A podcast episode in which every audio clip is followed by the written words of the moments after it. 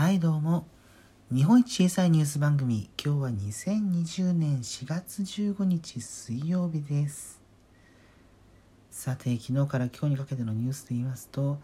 先ほどですね俳優の石田純一さんが新型コロナウイルスの陽性反応が出たというふうに発表されました。ここに来て連日のようにですね著名人の感染が確認されたという報道がされていましてまあそれだけ珍しくなくなったということですね。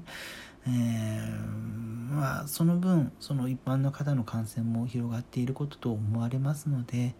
えー、ぜひとも、うん、感染拡大しないように、えー、それぞれが気をつけてより気を引き締めていかなければいけないなというふうに思います。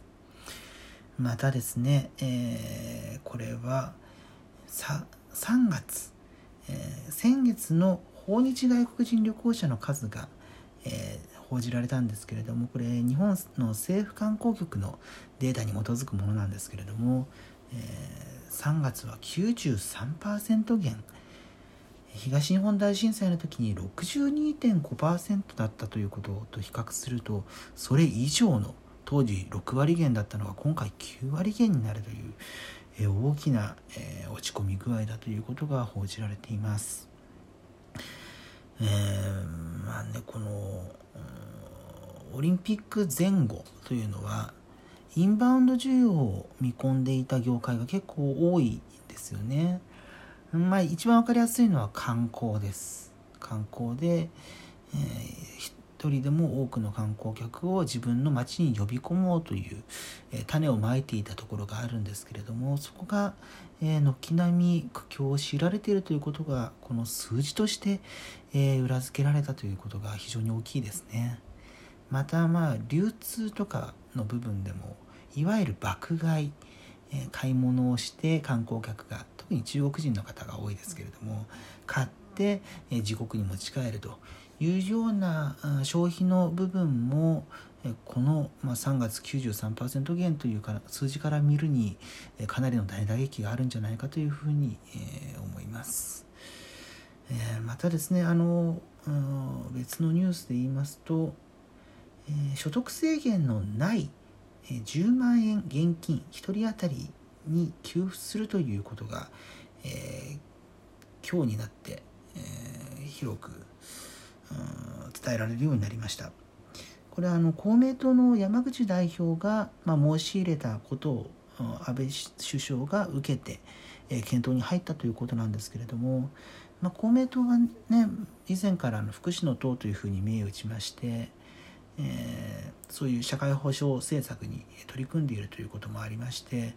まあ、連立与党から、こうした強い発言をすることによって、えー、政府および、ま、連立一緒に組んでいる自民党が、ま、動いたというような形でしょうか、え、過去の地域振興権も確か公明党がというようなことが、え、アピールされていた時期があったと思いますけれども